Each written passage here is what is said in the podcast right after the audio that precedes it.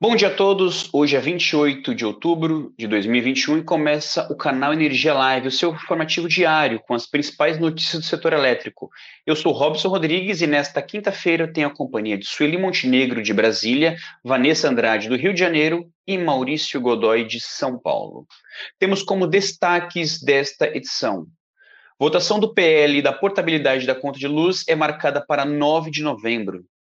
CESP reduz contencioso e vai pagar apenas 1% do valor reclamado pelos olheiros afetados pelo alagamento da hidrelétrica de Porto Primavera. Emergentes são mercado-chave para a transição energética, ponto estudo. E temos ainda o giro de notícias.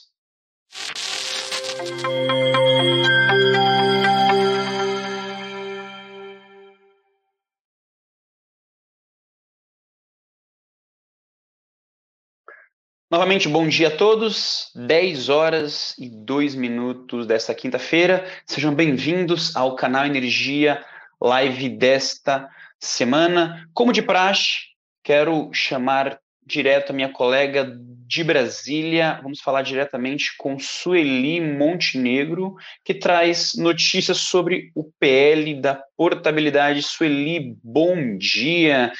Sueli, o relatório do deputado Ed Lopes foi discutido na reunião de ontem, que você acompanhou, e a votação ficou para daqui duas semanas. Né? Conta mais para a gente, por favor.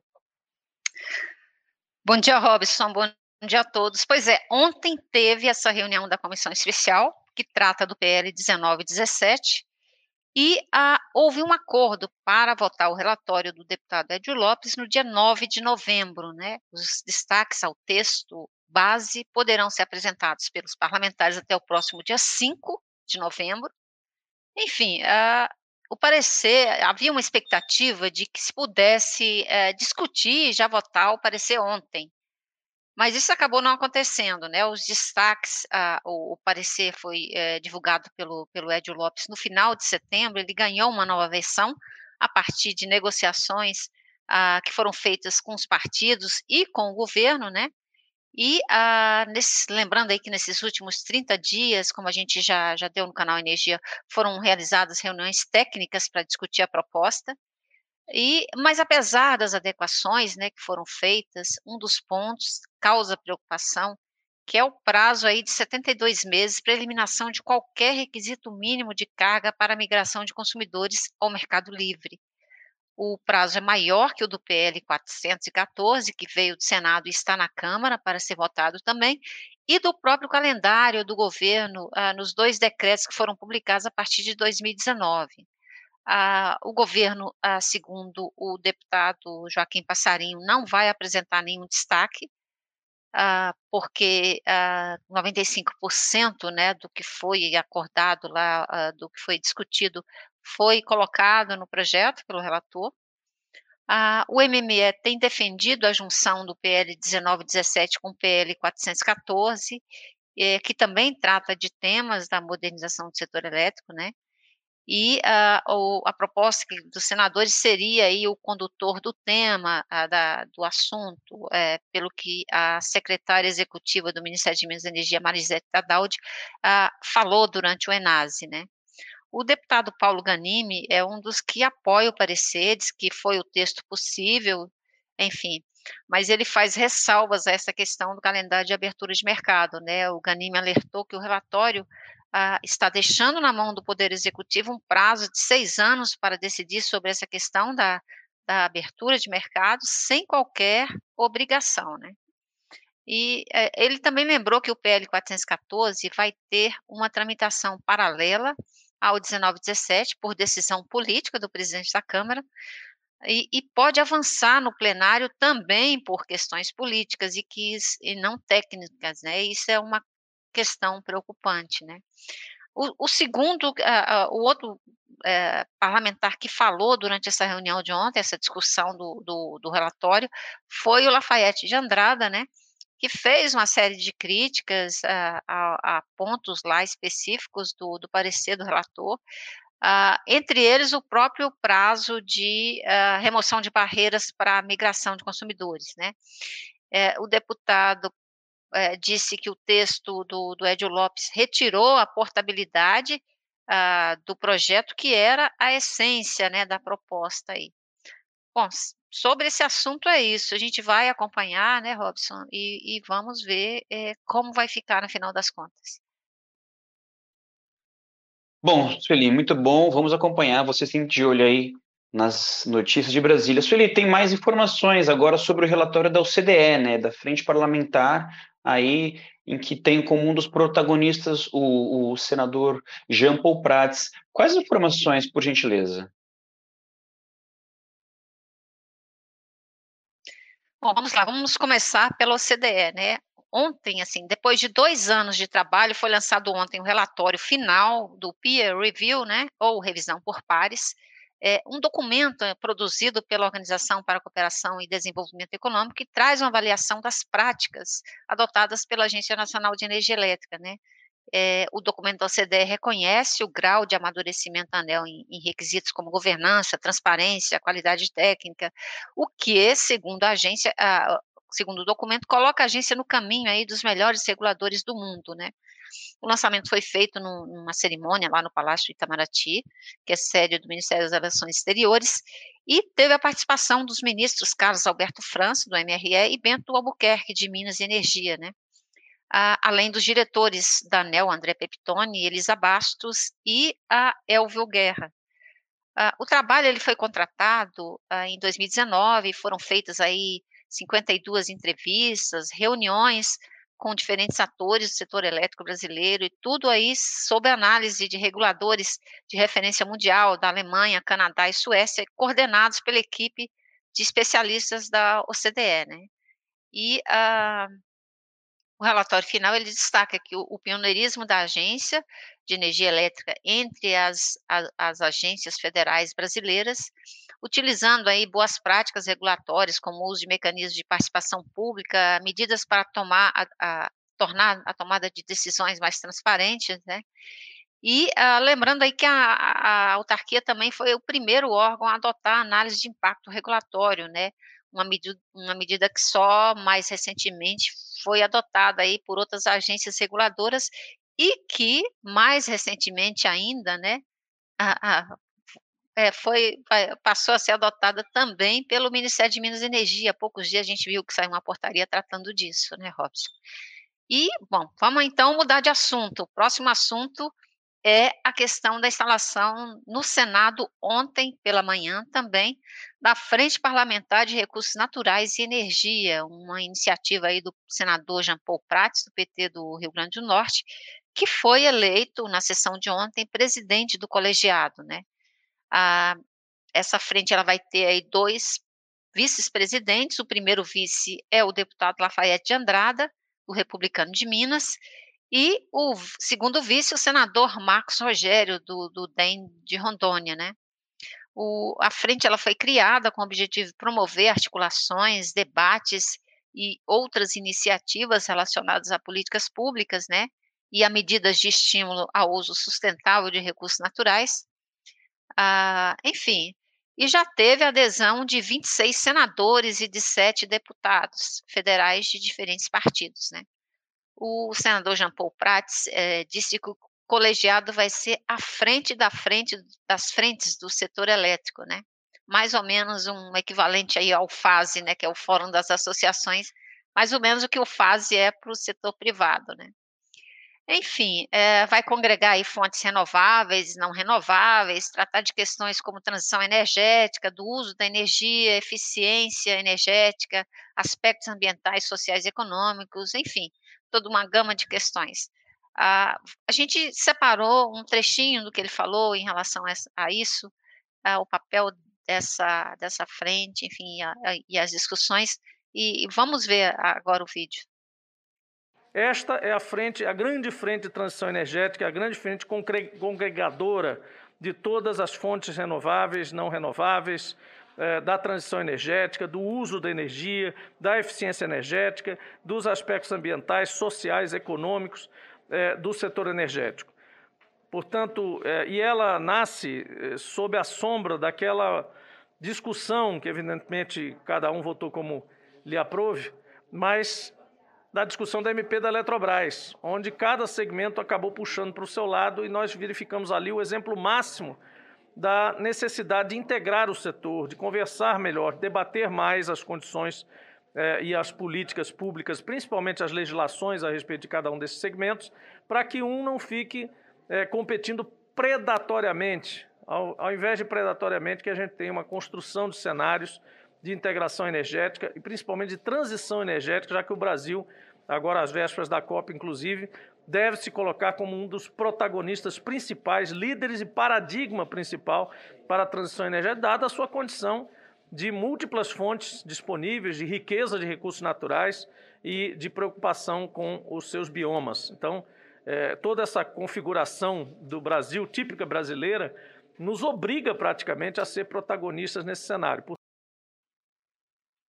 É isso, Robson. E o senador disse também que o, o, a frente parlamentar ela vai ter um conselho consultivo com participação de trabalhadores do setor energético e também das entidades empresariais, né? Essa cerimônia de ontem ela foi concorrida, teve representantes do Ministério de Minas e Energia, das agências reguladoras ANEL e ANP, de entidades e associações do setor elétrico e de distribuição de combustíveis e gás natural, enfim, tinha bastante gente é, interessada em acompanhar essa instalação. Eu volto com você, Robson. Sueli, muito obrigado pelas informações, sempre muito atenta ao que acontece em Brasília. Bom trabalho, até mais. Bom, como o próprio senador João Paul Prats falou, né, há menos aí de uma semana para a COP26, um importante relatório da Bloomberg, NF e dos fundos de investimento do clima veio a público. Mostrou que os países emergentes são mercados-chave para a transição energética. Quem tem as informações é o repórter Maurício, que eu convido para dividir tela comigo neste momento. Olá, Maurício. Bom dia, Maurício. Tudo bem contigo? Voltou de viagem Foz do Iguaçu? Pois é. Aliás, e agora na redação aqui do canal Energia. Muito bom. Aliás, muito boa a reportagem que você fez de vídeo ontem. Parabéns sobre o anexo C da Itaipu. Mas, enfim, Maurício, mudando de assunto, é, traz mais os destaques aí desse importante relatório que veio à tona sobre a transição energética, por favor. Pois é, Robson. É, estamos aí, como você mesmo disse, né? Estamos às vésperas da COP26, né? Que acontece agora a partir de domingo em Glasgow. E o tema da descarbonização das economias está no foco e deverá naturalmente manter-se assim pelas próximas semanas, né? É, dessa vez foi, como você disse, foi a Bloomberg NEF que, em parceria com o Fundo de Investimento do Clima, divulgou um relatório onde aponta que mercados emergentes serão chave para a transição energética, né? Agora, por que isso? É, é, que há uma expectativa de que, com a rápida expansão da economia desses países e a melhoria do acesso à eletricidade, né, espera-se que esses mercados eles respondam aí por 68% da demanda global de energia até 2050, né? Bom lembrar que os países já desenvolvidos, né, os mercados já desenvolvidos, eles têm um, um crescimento um pouco mais é, lento em comparação a essas novas economias, né, que estão em crescimento. Por esse motivo, né, é criada uma necessidade urgente, não apenas de garantir que a nova capacidade de geração, né, que essa nova capacidade de geração seja limpa, mas também que a fóssil existente, né, se, seja substituída né, em decorrência das renováveis. Né? Uh, o relatório, que é intitulado Multiplicando a Transição, Soluções Baseadas no Mercado para Catalisar Investimentos em Energia Limpa em Mercados Emergentes, está disponível para download em inglês aqui no nosso portal canalenergia.com.br. E traz também uma fotografia do, desse momento, né, desses países, inclusive o Brasil é um deles, né, tem destaque, e conta também com análise em mercados como África do Sul, Marrocos, Índia e também a Indonésia. Em geral, né, o relatório aponta que, apesar de atingir um recorde anual de 501 bilhões de dólares em 2020, o investimento em transição energética tornou-se mais concentrado justamente nessas nações mais ricas. E aí, uma das explicações que se coloca é que provavelmente deve ser com a pandemia né, de Covid-19. Falando sobre o Brasil agora, né, já que o país tem um capítulo especial só nesse relatório da Bloomberg, da Bloomberg Nef. O relatório ele utiliza dados do PNE 2050, né, que aponta como meta o Brasil ter o que o Brasil tem como meta 45% da sua energia primária derivada das renováveis até 2030. Bom, o foco do relatório, então, é sobre transporte, né? Pois é onde há o maior espaço para redução das emissões, né? Os, então, com isso, os biocombustíveis ganharam destaque. Até porque, né, reforça a Binef, que a matriz elétrica, e todos isso, todos nós já sabemos, né, é nossa matriz elétrica é relativamente limpa. Segundo dados da, da consultoria, a fonte de energia renovável no Brasil está na base de 82% da geração, quando se inclui as grandes usinas hidrelétricas, né? Agora, excluindo essas grandes centrais de geração, a gente tem aí 23% da nossa capacidade como renovável. Bom, para mais detalhes sobre esse relatório e como acessar, né? Ele é só ir no nosso portal, na notícia que está lá, ao link, como eu disse, para publicação tanto essa visão geral global da Bloomberg Nef, quanto esses relatórios específicos dos países destacados como o Brasil. É isso, Robson, volto aí com você. Legal, Maurício, obrigado. Bom trabalho para você nessa quinta-feira. Obrigado. Mudando de assunto, ontem, durante teleconferência com investidores, é, o CEO da CESP, o Mário Bertoncini, falou sobre a ação judicial né, que, que tramita na, aí, na, na, justiça dos oleiros, né, oleiros ceramistas, contra a companhia que se arrasta aí na justiça há mais de 15 anos. Bom, a empresa vai pagar 1% do valor reclamado pelos trabalhadores do município de Panorama, que foram afetados pelo alagamento resultante da construção da usina hidrelétrica de Porto Primavera. A ação judicial, como eu disse, né, é, tramita na justiça aí desde 2005 e é movida por aproximadamente 2.200 pessoas que afirmam ter perdido emprego com a inundação que os deixou sem matéria-prima para as olarias. Nesse terceiro trimestre é, do ano de 2021, a empresa conseguiu aí é, reduzir o contingente de contingentes passivos né, de mais ou menos um bilhão, com o resultado de ações judiciais e revisão revisões estimadas conforme a evolução dos processos. Desse total, a ação dos olheiros contribuiu para uma redução de aproximadamente 700 milhões de reais. Essa ação é a principal né, da companhia, que tem um passivo total estimado aí da ação dos olheiros de 2,7 bilhões, considerando todas as classificações de perda. Né? Segundo o CEO da empresa, né, ele afirmou que, enfim, foi, foi um bom negócio para a companhia, já que, segundo ele, é, essa ação contou todo com uma, uma, divulgação regional junto aos atores do referido processo, utilizando vários meios de comunicação, e aí a empresa conseguiu a adesão de aproximadamente um quarto dos autores, 25%, né? Abre aspas conseguimos um acordo para essa parcela de um quarto a 1% do valor reclamado, fecha aspas. Bom, é, eles conseguiram contatar aproximadamente 600 pessoas, né, desse universo de 2.200, é, enfim, e aí do total eles conseguiram converter aproximadamente 85%. Isso perfaz mais ou menos essa média aí de de, de 25% da população reclamada. Dentro da proposta feita para a empresa, o, a data limite era dia 30 de, dezembro, de setembro, né? Todavia, a empresa está aberta para aceitar mais reclamantes, né? Se eles respeitarem essas regras que foram acordadas. Pelos termos do acordo, o valor da proposta é de 10 mil reais por autor, ou seja, 1% do valor que estavam reclamando. O pagamento será feito após a homologação do acordo do juiz. O processo, como eu disse, tramita ainda em primeira instância da vara civil de Panorama, do município de Panorama, né? Onde nesse momento está é, tá, tá acontecendo todos os trâmites burocráticos e jurídicos. Bom, para mais informações, acesse o canal é, Energia né, www.canalenergia.com.br, que tem mais informações sobre esse valor contencioso dos oleiros é, afetados pela UHE Porto Primavera, em que a CESP conseguiu aí reduzir esse valor desse contencioso. Bom, agora é a hora do nosso giro de notícias com a repórter Vanessa Andrade, que eu convido para dividir tela comigo. Bom dia, Vanessa. Quais são os destaques de hoje? Bom dia, Robson, a todos que nos acompanham. Vamos começar, como habitual, né, com os reservatórios. A região Sudeste e Centro-Oeste apresentou crescimento de 0,1 ponto percentual e operava com 17,9% de sua capacidade na última quarta-feira, 27 de outubro, segundo o boletim do ONS.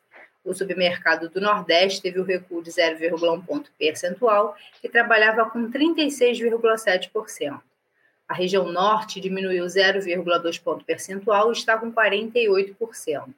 A região Sul teve um crescimento de 0,6 ponto percentual e conta com 49,7% da capacidade de armazenamento. O segundo destaque é que a Assembleia Legislativa de Minas Gerais aprovou a prorrogação por mais 60 dias dos trabalhos da CPI para apurar atos da gestão da CEMIG. Devido ao recesso parlamentar, com início previsto em dezembro, os trabalhos se estenderão até o dia 21 de fevereiro de 2022. Outro destaque é que a ONS registrou na última quarta-feira um duplo recorde de geração solar instantânea no Nordeste. O primeiro pico foi verificado às 13 horas e 19 minutos, com geração de 2.649 megawatts. Menos de uma hora depois, às 13 horas e 58 minutos, foi verificada a produção de 2.675 megawatts, um aumento de 2% em relação ao índice alcançado mais cedo, e o suficiente para abastecer 21,3% da região naquele momento. E por último, a Ômega lançou o movimento Luz Livre, que visa promover o debate para a livre escolha por fontes mais limpas e mais baratas, como a solar e a eólica, que ainda estão restritas apenas a grandes empresas que consomem mais de 50 mil reais por mês de energia. As ações acontecem na esplanada dos ministérios e no Congresso Federal para chamar a atenção da sociedade para que todos tenham o direito de reduzir custos e ajudar no combate ao aquecimento global. Bem, Robson, esse foi o nosso giro e eu volto com você. Obrigado, Vanessa. Bom trabalho para você aí do Rio de Janeiro. Bom, antes de encerrar, tem alguns recados para dar. Hoje, às 16, teremos uma entrevista com a ex-senadora Marina Silva. Marina vai analisar a participação do Brasil na COP26 e as expectativas das negociações para os países firmarem compromissos para mitigar os efeitos negativos das mudanças climáticas aí e manter o aquecimento global limitado a 1,5 é, graus em relação aos níveis pré-industriais. A Marina também vem ao canal Energia nessa entrevista para tratar do, sobre o mercado global do crédito de carbono, que o Brasil é um dos principais players, e também transição energética para descarbonizar a economia, assim como as emissões dos gases de efeito estufa. É daqui a pouco, às 16, nas redes sociais do canal Energia. Bom, no fim do dia teremos também o resultado do terceiro trimestre da ISA-CETEP e amanhã saem os resultados do terceiro da, trimestre da Petrobras. E ainda nessa sexta-feira, amanhã, daremos início à jornada do Brasil Indie Power 2021 de forma inédita. No dia 29 de outubro, às 10 da manhã, né, acontecerá o soft opening, uma abertura prévia, onde teremos a presença de Elbia Ganon, né, presidente executiva da Beólica, e Ben Bowell, CEO da Dewick. O evento terá a mediação do nosso editor-chefe, Alexandre Canásio. Bom, e assim termina a edição desta quinta-feira do Canal Energia Live. Obrigado pela sua companhia. Além de assistir ao vivo pelas nossas redes sociais, você pode rever as edições dos programas passados em nosso canal do YouTube, TV Canal Energia, e do nosso perfil no Instagram, Canal Energia Oficial. Aproveite se ainda não é nosso seguidor e cadastre-se, ative as notificações para ficar informado de todas as nossas atualizações. Se preferir, você pode também ouvir no formato podcast nas principais plataformas, como Google, Apple e Spotify. Para conferir mais detalhes sobre essas e muitas outras notícias sobre o setor elétrico, acesse canalenergia.com.br. Tenham todos uma ótima semana e até amanhã.